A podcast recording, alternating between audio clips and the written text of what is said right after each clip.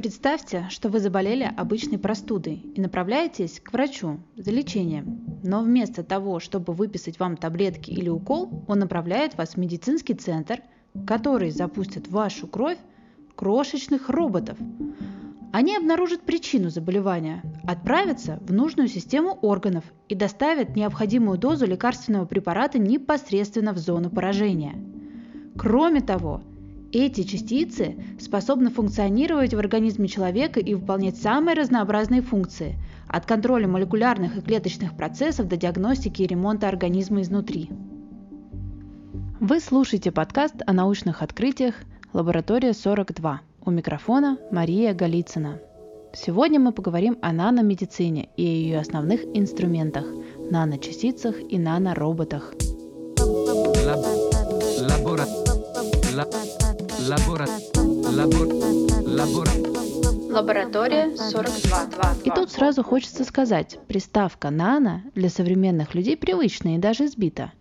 Мы часто видим ее в рекламных слоганах и на продуктовых полках. Однако в том, о чем сегодня пойдет речь, она имеет свое действительное и самое уместное значение. Для общего определения всего того, о чем мы сегодня говорим, воспользуемся определением американского исследователя Роберта Фрайтеса. Наномедицина – это слежение, исправление, конструирование и контроль над биологическими системами человека на молекулярном уровне с использованием разработанных наночастиц и наноустройств. Возникновение этой науки связывают с 1957 годом, когда будущий лауреат Нобелевской премии Ричард Фейнман прочитал лекцию в Калифорнийском технологическом университете и произнес свою знаменитую фразу «Внизу полным-полно места». Так он указал мировому сообществу, что несмотря на фундаментальные знания о микромире, человечество не умеет использовать все свои возможности для продуктивной работы в данной отрасли. В то время его слова казались фантастикой, и мало кто мог предположить, что уже через несколько десятилетий появятся технологии, способные работать на молекулярном и атомном уровнях.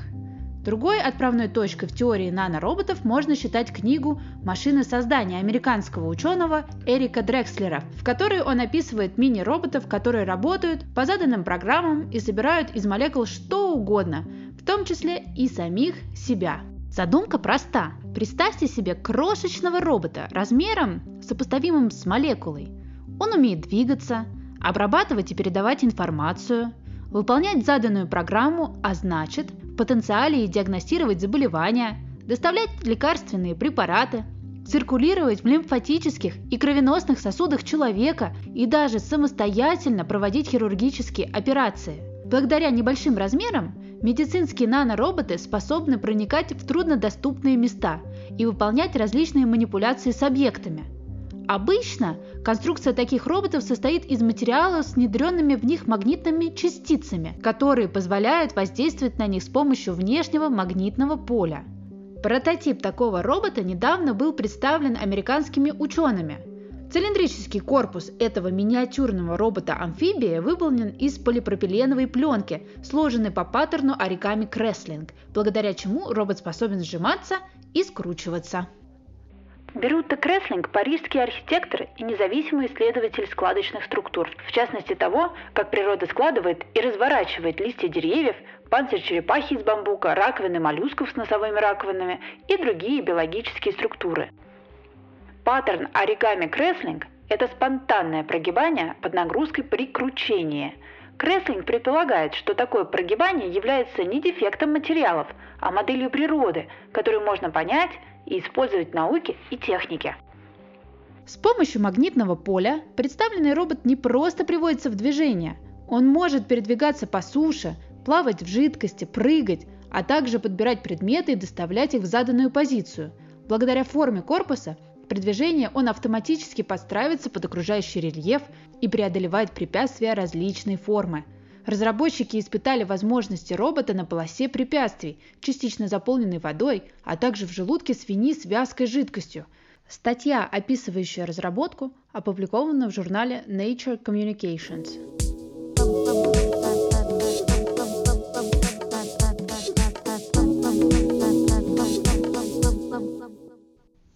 Однако этот робот и подобные ему устройства имеют один существенный недостаток. В их конструкции используются достаточно твердые материалы, которые ограничивают способность робота изменять форму и проникать через очень узкие пространства. С другой стороны, существующие на сегодняшний день роботы на основе жидких материалов, в свою очередь, имеют слишком низкую механическую прочность, что ограничивает их скорость передвижения, грузоподъемность и силу, с которой они способны воздействовать на объекты. Разрешить это противоречие пыталась группа инженеров из Китая и США под руководством Кармеля Маджиди из университета Карнеги Меллона. Они создали робота, способного менять свое агрегатное состояние, взяв за основу металл галлия, смешанного с микрочастицами неодима железа бора, они получили композитный материал с низкой температурой плавления 36 градусов Цельсия. С одной стороны, это позволило роботу остаться твердым при комнатной температуре, а с другой, под воздействием переменного магнитного поля, он легко переходит в жидкую фазу. В расплав внедрены магнитные микрочастицы, благодаря чему роботом можно дистанционно управлять. Для демонстрации изобретения инженеры поместили робота в форме фигурки Лего в клетку с прутьями. Затем материал нагрели и перевели в жидкую фазу, и робот в жидкометаллическом состоянии смог просочиться между прутьями решетки. После этого каплю материала поместили в форму, в которой робот затвердел и принял первоначальный вид. Другой эксперимент продемонстрировал возможность применения робота в области медицины. Благодаря переходу из твердого в жидкое состояние и изменению формы, робот смог захватить и удалить инородное тело из модели желудка, а также доставить в него лекарственный препарат –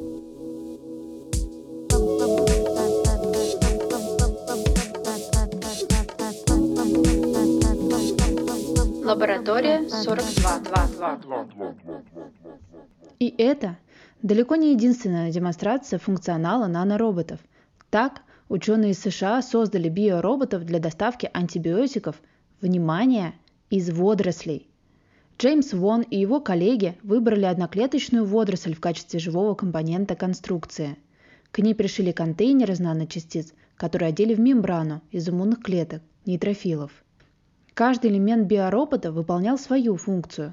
В контейнер из наночастиц поместили антибиотик, а водоросль активно двигалась, обеспечивая распределение препарата. Нейтрофильная мембрана с одной стороны сделала конструкцию менее заметной для иммунной системы, а с другой помогла связаться с мишенью – бактериями. Эксперимент проводился на мышах, и чтобы вызвать пневмонию, грызунам через трахею ввели бактерии.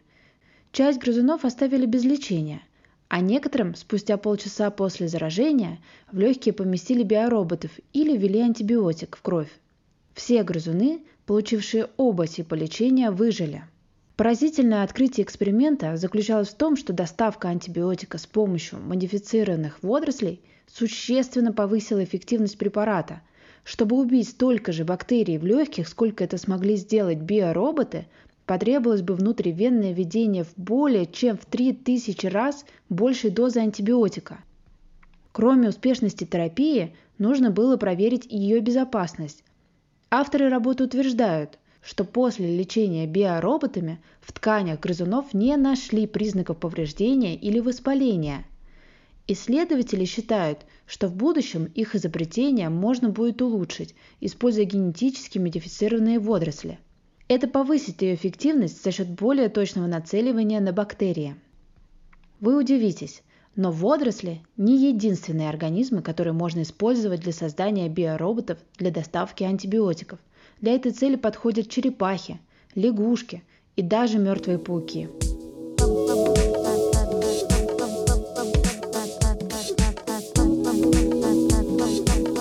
Лаборатория 42.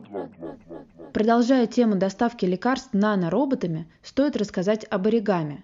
Конечно, речь идет не о японском искусстве складывания фигурок из бумаги, а о технологии ДНК оригами.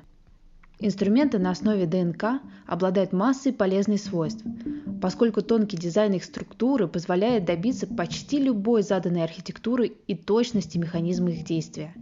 ДНК оригами могут, например, двигаться заданным способом, в том числе раскрываться и закрываться в зависимости от воздействия на них определенных молекул или даже света.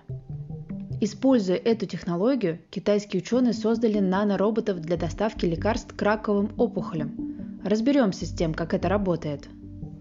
ДНК-аптамер, то есть синтетический биополимер наноробота, умеет связываться с нуклеолином, белком, который вырабатывается снаружи эндотелиальных опухолевых клеток. Внутри аптамера располагается тромбин, белок свертывания крови. Когда происходит связывание, это служит триггером механического раскрытия ДНК оригами, в результате чего тромбин начинает свертывание крови вблизи опухолевой клетки. Вследствие образовавшегося тромба опухолевые клетки теряют доступ к кислороду и питательным веществам, что приводит к некрозу опухолевой ткани и снижению темпов ее роста. В ходе испытаний сначала ученые убедились, что ДНК успешно связывается с нуклеолином, а тромбин успешно вызывает свертывание крови инвитро.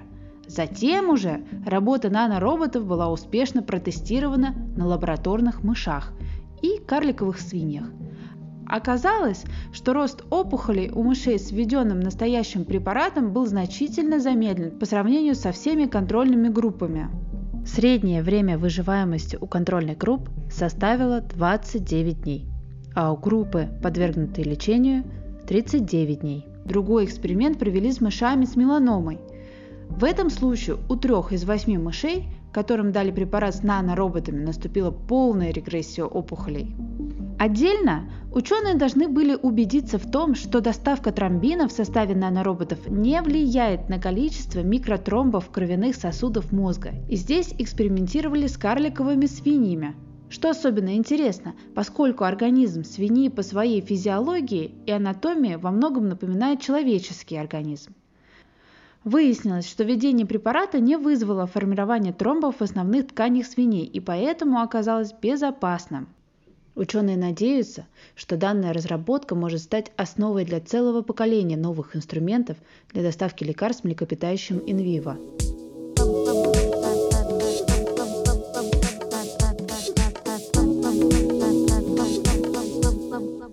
Однако сама доставка не исчерпывает вопросов, связанных с применением антибиотиков.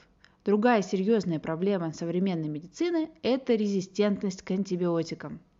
Заболевания, которые вызваны резистентными бактериями, с трудом поддаются лечению, а иногда и вовсе не лечатся. Для борьбы с такими бактериями биологи и медики постоянно ищут новые подходы. И один из вариантов – терапия металлическими наночастицами, которые могут взаимодействовать на бактерии, а также усиливать эффект антибиотиков. Однако сделать эффективное лекарство на основе наночастиц не так просто. Чтобы наночастицы эффективно атаковали бактерий, Металл укутывает в оболочку из органических лигандов, то есть атомов или молекул, связанных с другим атомом с помощью донорно-акцепторного взаимодействия. Зачастую та же самая оболочка повышает токсичность наночастиц и замедляет их выведение из организма. Решение этой проблемы предложили китайские и британские химики под руководством Синьюа Цзаня из Южного научно-технологического университета в Гуандуне. Они одели золотые наночастицы в оболочку из двух типов лигандов. Первый тип с положительным зарядом на поверхности помогает частицам связываться с бактериями, а второй отвечает за стабильность и биосовместимость. В ходе экспериментов ученые работали с хорошо известными в литературе наночастицами, стабильными и водорастворимыми. Существующие методики позволяют делать такие частицы однородными по размеру, Каждый содержит ровно 25 атомов золота. А благодаря небольшому размеру выполнившие свою задачу частицы быстро выводятся из организма.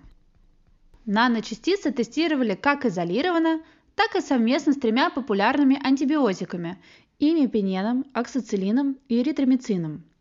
Использование наночастиц позволило за 24 часа уменьшить количество бактерий в 105 раз – а добавка любого из трех антибиотиков дополнительно усиливала антибактериальную активность. Самый эффективный тандем получился с имипенемом. За те же 24 часа популяция бактерий сократилась уже в 107 раз.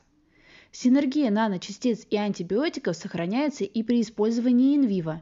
Авторы продемонстрировали это на лечение кожных инфекций у крыс. При использовании наночастиц вместе с имипенемом Рана заметно сокращалась уже за 3 дня и полностью затягивалась за 20 дней. У тех крыс, которых лечили только наночастицами или только антибиотиками, раны затягивались медленнее. А у крыс из контрольной группы, которых не лечили ничем, в тех же условиях наблюдалась даже отрицательная динамика. Раны росли, и количество бактерий в них увеличивалось. Авторы полагают, что технологию двойной оболочки можно будет использовать и для других типов наночастиц, не только для борьбы с бактериями, но и, например, для гипертермии, то есть перегрева.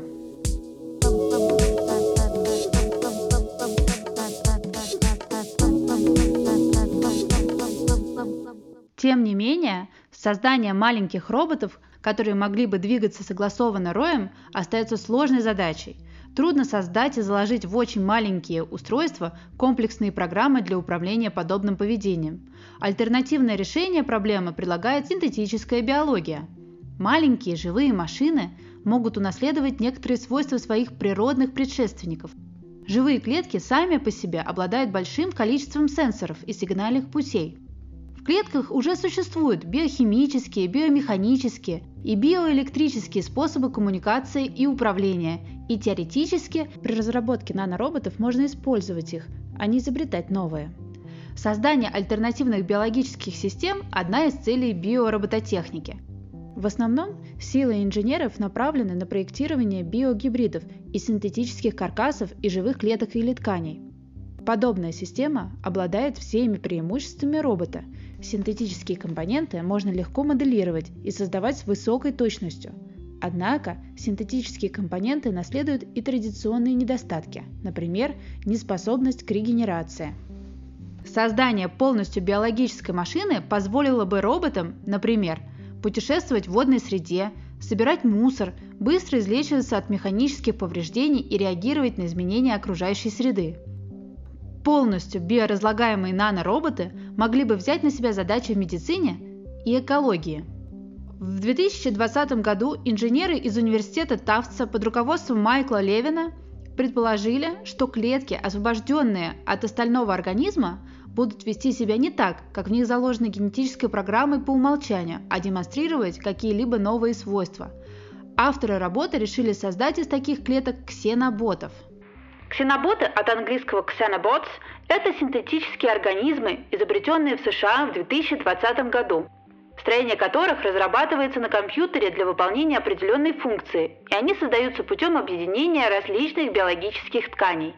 Названы в честь африканской шпорцевой лягушки Xenopus laevis, из которой берутся клетки. За год их усовершенствовали и научили передвигаться по площадке, поворачивать в лабиринтах, запоминать опыт встречи с синим цветом и расчищать площадку от мусора, сгребая его в куче, а также успешно восстанавливаться от травм.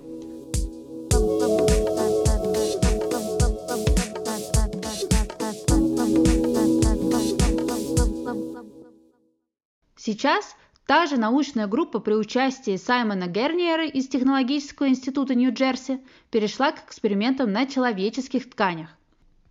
Качестве исходного материала исследователи используют эпителии трахеи, полученные из образцов мокроты пациентов. Причиной подобного выбора стало то, что его клетки обладают подвижными ресничками, которые служат для очистки легких, продвигая бронхиальный секрет наружу. Выделенные эпителиальные клетки культивировали в гелевом внеклеточном матриксе с факторами дифференцировки. Через 14 дней из каждой клетки образовались моноканальные многоклеточные сфероидные органоиды с ресничками клеток, обращенными внутрь, как в дыхательных путях. Если вы еще не слушали наш выпуск про органоиды, послушайте. Это отдельная захватывающая тема. Так вот, их извлекли из матрикса и поместили в жидкую низкоадгезивную питательную среду – Воспринимая ее как трахеобронхальный секрет, клетки в течение 7 дней развернулись ресничками наружу, образовав сферические органоиды, многие из которых были подвижными. Время их жизни составило от 45 до 60 дней. Авторы назвали их антроботами.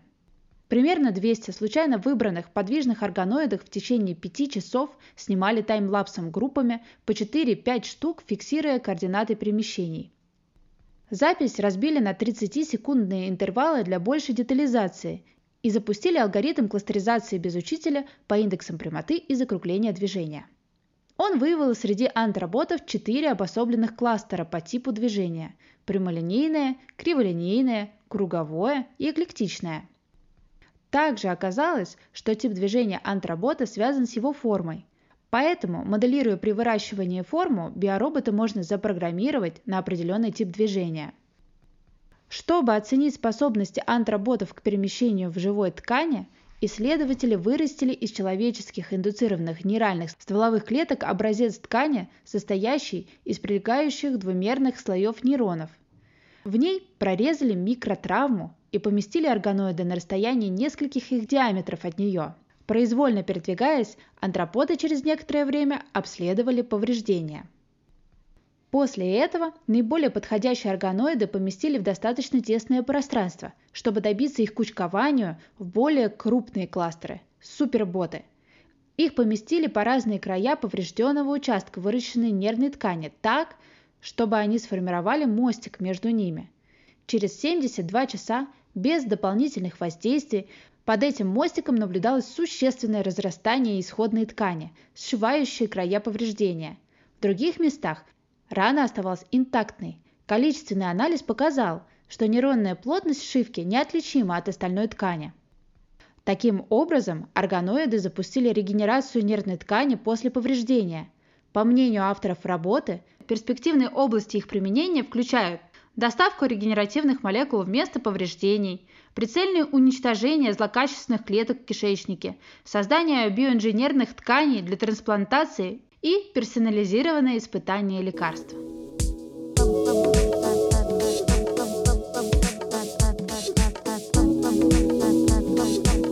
Лаборатория 42. Практически все случаи применения нанороботов, о которых мы сегодня говорим, так или иначе касаются медицины. Однако сфера их применения очень широка. По сути, они могут быть необходимы при создании, отладке и поддержании функционирования любой сложной системы. Например, наномашины могут применяться в электрике для создания мини-устройств или электрических цепей. Данная технология называется молекулярной наносборкой. В перспективе любая сборка на заводе из компонентов может быть заменена простой сборкой из атомов. Сьюзен Линквист, американский молекулярный биолог, сказала примерно следующее. Около 20 тысяч лет тому назад человек начал одомашнивать растения и животных. Сейчас наступило время одомашнивать молекулы. Немало нанотехнологических устройств уже создано, и дальнейшие практические перспективы очевидны. Логично задать вопрос. Когда же нанороботы станут нашей жизни обыденностью, как персональные компьютеры и интернет? По прогнозам ученых, век нанороботов уже совсем не за горами – Существует, однако, и опасения относительно их использования. Так, упомянутая нами книга «Машины создания» повествует о сбое в программе роботов, в силу чего они превращают всю Землю в месиво и самих себя.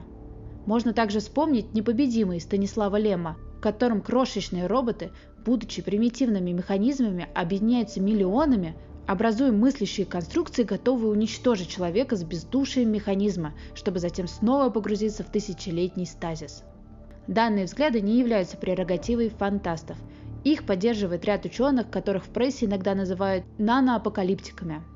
Например, профессор Евгений Абрамян в своей статье «Угроза новых технологий» рисует ситуацию, при которой роботы, предназначенные для разборки на атомы отходов, начинают разбирать в силу сбоя и все остальное.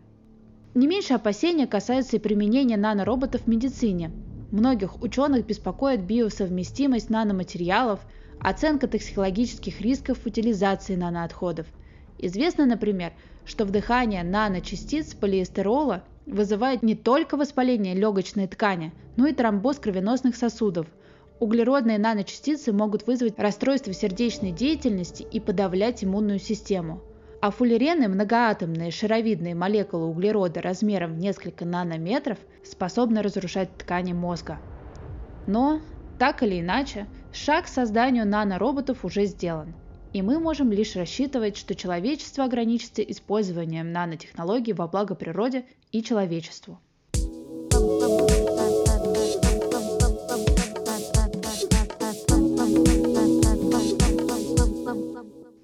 Вы слушали подкаст о научных открытиях «Лаборатория 42». С вами была я, Мария Голицына, Над выпуском также работали редактор Мариана Малярова и саунд-дизайнер Павел Янонис. До новых встреч на Apple и Google Podcasts, Яндекс Музыке и в нашем телеграм-канале «Лаборатория 42». Все ссылки, использованные в подкасте, в описании выпуска. Лабора... Лабора... Лабора... Лабора... Лаборатория 42. 2, 2, 2.